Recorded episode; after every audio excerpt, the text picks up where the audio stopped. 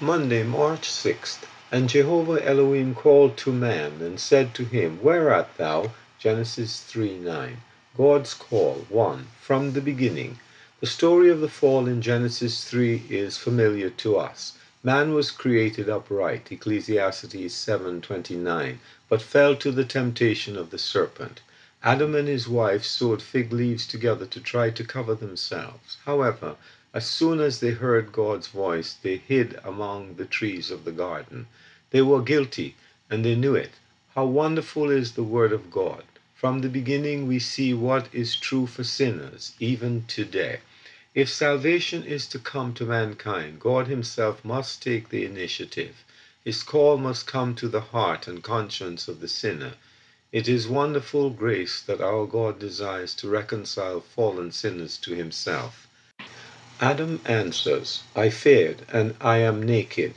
Here we see the result of disobeying God, then or now fear, shame, and guilt.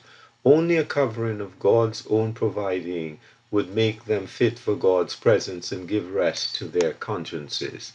Did Jehovah not know where Adam and his wife were? Of course he knew, but he wanted to exercise their consciences and hearts as to what they had done and why they were at a distance from him. How wonderful that our God would not leave them at a distance, and he did not want us to be at a distance from him either. For Adam and his wife, Jehovah provided a covering, the skins from an animal that was killed. For us, he has provided the best robe, a divine righteousness that was won for us through the work of the Lord Jesus. He was delivered for our offenses and has been raised for our justification. Romans 4:25. We have been called and brought near. Kevin Cortell.